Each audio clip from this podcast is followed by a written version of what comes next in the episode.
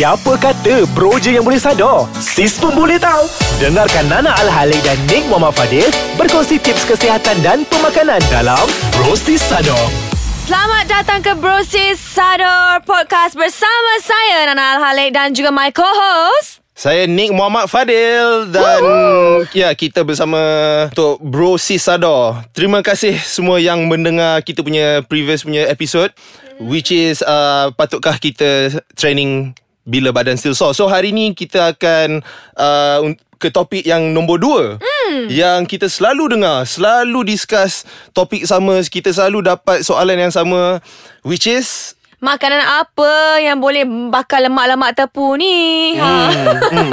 So hari ni kita akan cakap pasal pemakanan. Tapi sebelum tu jangan lupa download Ais Kacang Podcast di App Store dan Google Play dan follow Instagram Ais Kacang di Ais Kacang MY. Dan jangan yep. lupa untuk like Facebook Ais Kacang di Ais Kacang dan juga sekiranya anda punya idea, komen dan apa-apa anda boleh ke www.aiskacang.com.my. Okey, bercakap tentang hmm. makanan jenis apa yang patut kita makan untuk membakar lemak ha. ni. Nick, apa input you tentang Itulah yang saya nak cakap hari ni hmm. sekarang sebab ramai sangat tanya I Ni berapa kali you makan sehari Nak jadi rib uh, Bila I cakap 8 kali Dia cakap Ha?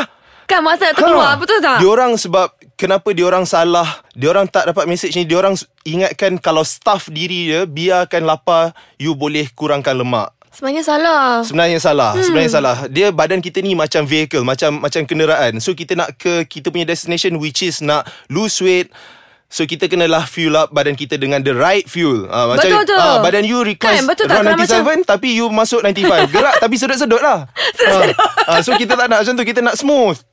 Betul tak? Yeah. I setuju. I setuju. Betul-betul-betul. Hmm, hmm. Yep. Alright, dia semua-semua bergantung kepada your fitness goal bagi pendapat Ana lah kan. Sebab hmm. kalau macam you nak kurus, nak slim and slender dan diet you something else. Yep. Tapi daripada you size besar nak ke size kecil ni, maknanya lose fat ni, um, then you kena makan dalam orang kata apa banyak kali banyak tapi kali, makanan tu kenalah makanan yang sihat. Ah, jangan makan hmm. banyak kali semua twisties super ring semua masuk tak jadi. Twisties so, super ring ke KFC ke McDonald? Oi. Ah itu paling senang drive thru saja. Macam ganja je. Ah, tak ada, tak ada. Kita dah tinggal benda-benda tu dah lama dah. Amin. Okay. Amin, amin, amin, amin. So, untuk diet, apa yang paling penting bila kita cakap pasal diet adalah hmm. makan. Jangan makan. tak makan.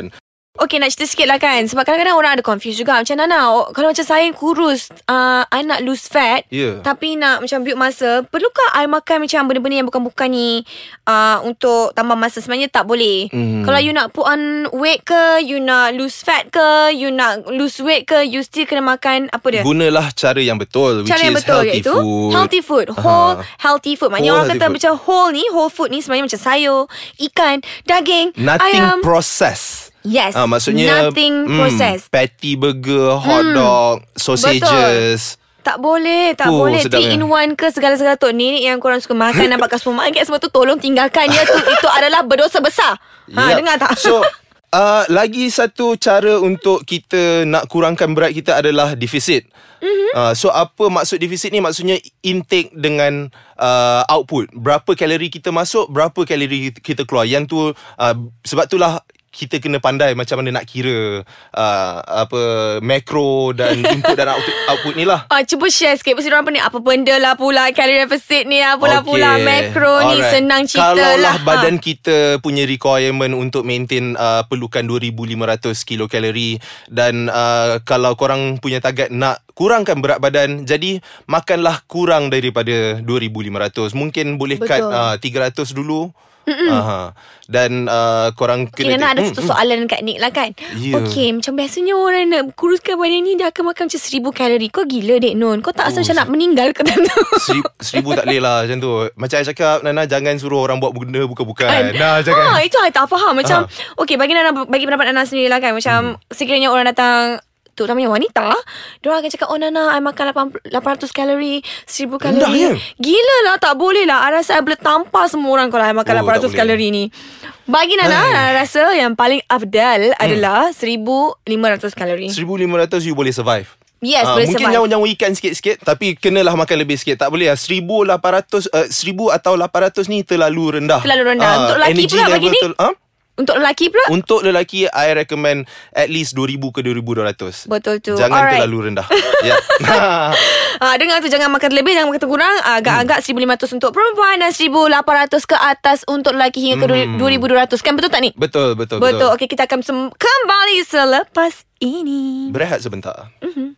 Selamat kembali di segmen Bro Sis Sado bersama dengan saya Nick Muhammad Fadil dan rakan saya Nana Al-Halik Dia paling comel sekali Kalau korang tak tahu lagi Allah.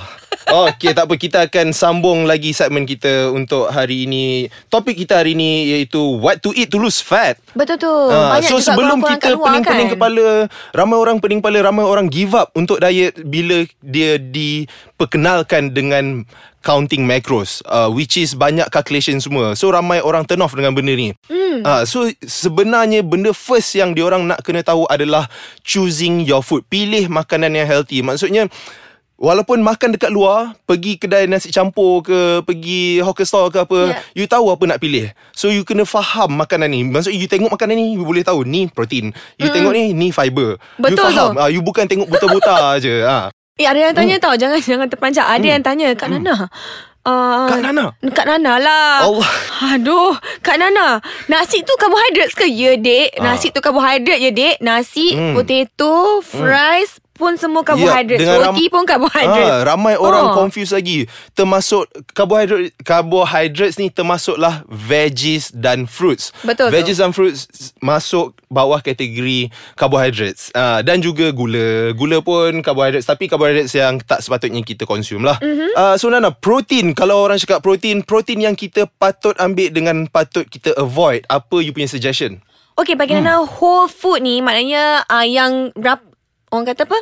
Close to yang asli. Maknanya chicken You know Ayam Ikan Hmm, uh, Daging Telur uh, je. Avoid yang proses-proses ni. Yang orang kata apa? Patty-patty Ah, tapi daging, kalau daging can tuna ke. tuna dekat dalam tin tu? Tuna dalam can tu Ana cakap yes Ah, and no. Sebab Ah, dia dalam tin. boleh. Tapi bila buka Dia nampak tuna betul? Hmm. Hmm Jangan ambil Bagi yang mayonis lah kan tengok tengok brand sebab Hmm. benda-benda sebelum yang ada dalam can ni dalam dalam kotak ke dalam botol ke apa Hmm. benda semua you kena baca dulu ingredients dia sebab kadang-kadang dia cakap walaupun close to natural ada state preservative ke tapi apa. ni sebenarnya Hmm. tidak. Jadi luangkan masa anda untuk membaca nutritional facts sebelum membeli barang-barang dalam can. Nak senang stick Ha. to whole food lah Pergi pasar lah Janganlah Betul. pergi ni Apa supermarket Tengok cari-cari snack-snack korang Yang tulis high protein ke apa Nampak apa eh sebenarnya kan Ah, ah. Kalau lagi cakap Yang kat depan tu High protein Apa benda semua tu Lagi penipu tau You kena Lagilah. baca ah, Zero sugar Tapi minum manis semua tu Janganlah percaya ah, So diorang kena faham Korang pun kena faham Apa beza fructose dengan lactose Okay Nick Mm, I nak mm. tanya ni Ya ya ya Ha, nak kurangkan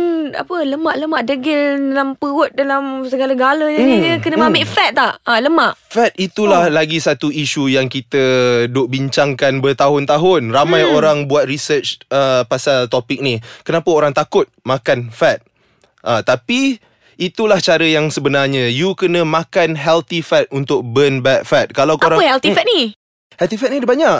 Uh, Salah satunya olive oil. Olive oil ada dua jenis. Uh, As you guys know Ada dua jenis. Uh, Satu yang biasa Lagi satu extra virgin. Extra virgin tak boleh high temperature Means you masak dulu Ataupun you untuk season Untuk you punya salad saja. uh, Flaxseed oil Coconut oil. So coconut oil You boleh buat nasi lemak Guna coconut oil. Oh, so sangat you, best. Uh, So you punya nasi lemak Boleh jadi healthy nasi lemak. Mm-hmm. uh, Peanut butter. Peanut butter really um, Untuk I Kena pilih betul-betul lah Kena pilih betul. Ah. Agak-agak kalau nak sebut brand tak boleh Ah, sekarang jangan ni. sebut brand, jangan Ah, sebut tak brand. boleh sebut brand. Tapi brand yang Nana paling suka lah Adam's Peanut Butter. Sebab Hmm, yang tu tu memang sedap. tak ada orang cakap apa.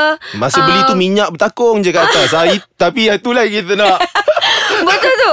Jadi sebelum beli peanut butter tu You kena baca kat belakang ingredients dia. Um, Pastikan tidak ada Vegetable oil Dan bebas daripada Hydrogenation process. Sebab Kadang-kadang vegetable oil Dan juga hydrogenation process ni Boleh Meningkatkan kadar inflamasi. Ya yeah. mm-hmm. So uh, Avocado uh, pun Dan masuk kekacang hmm?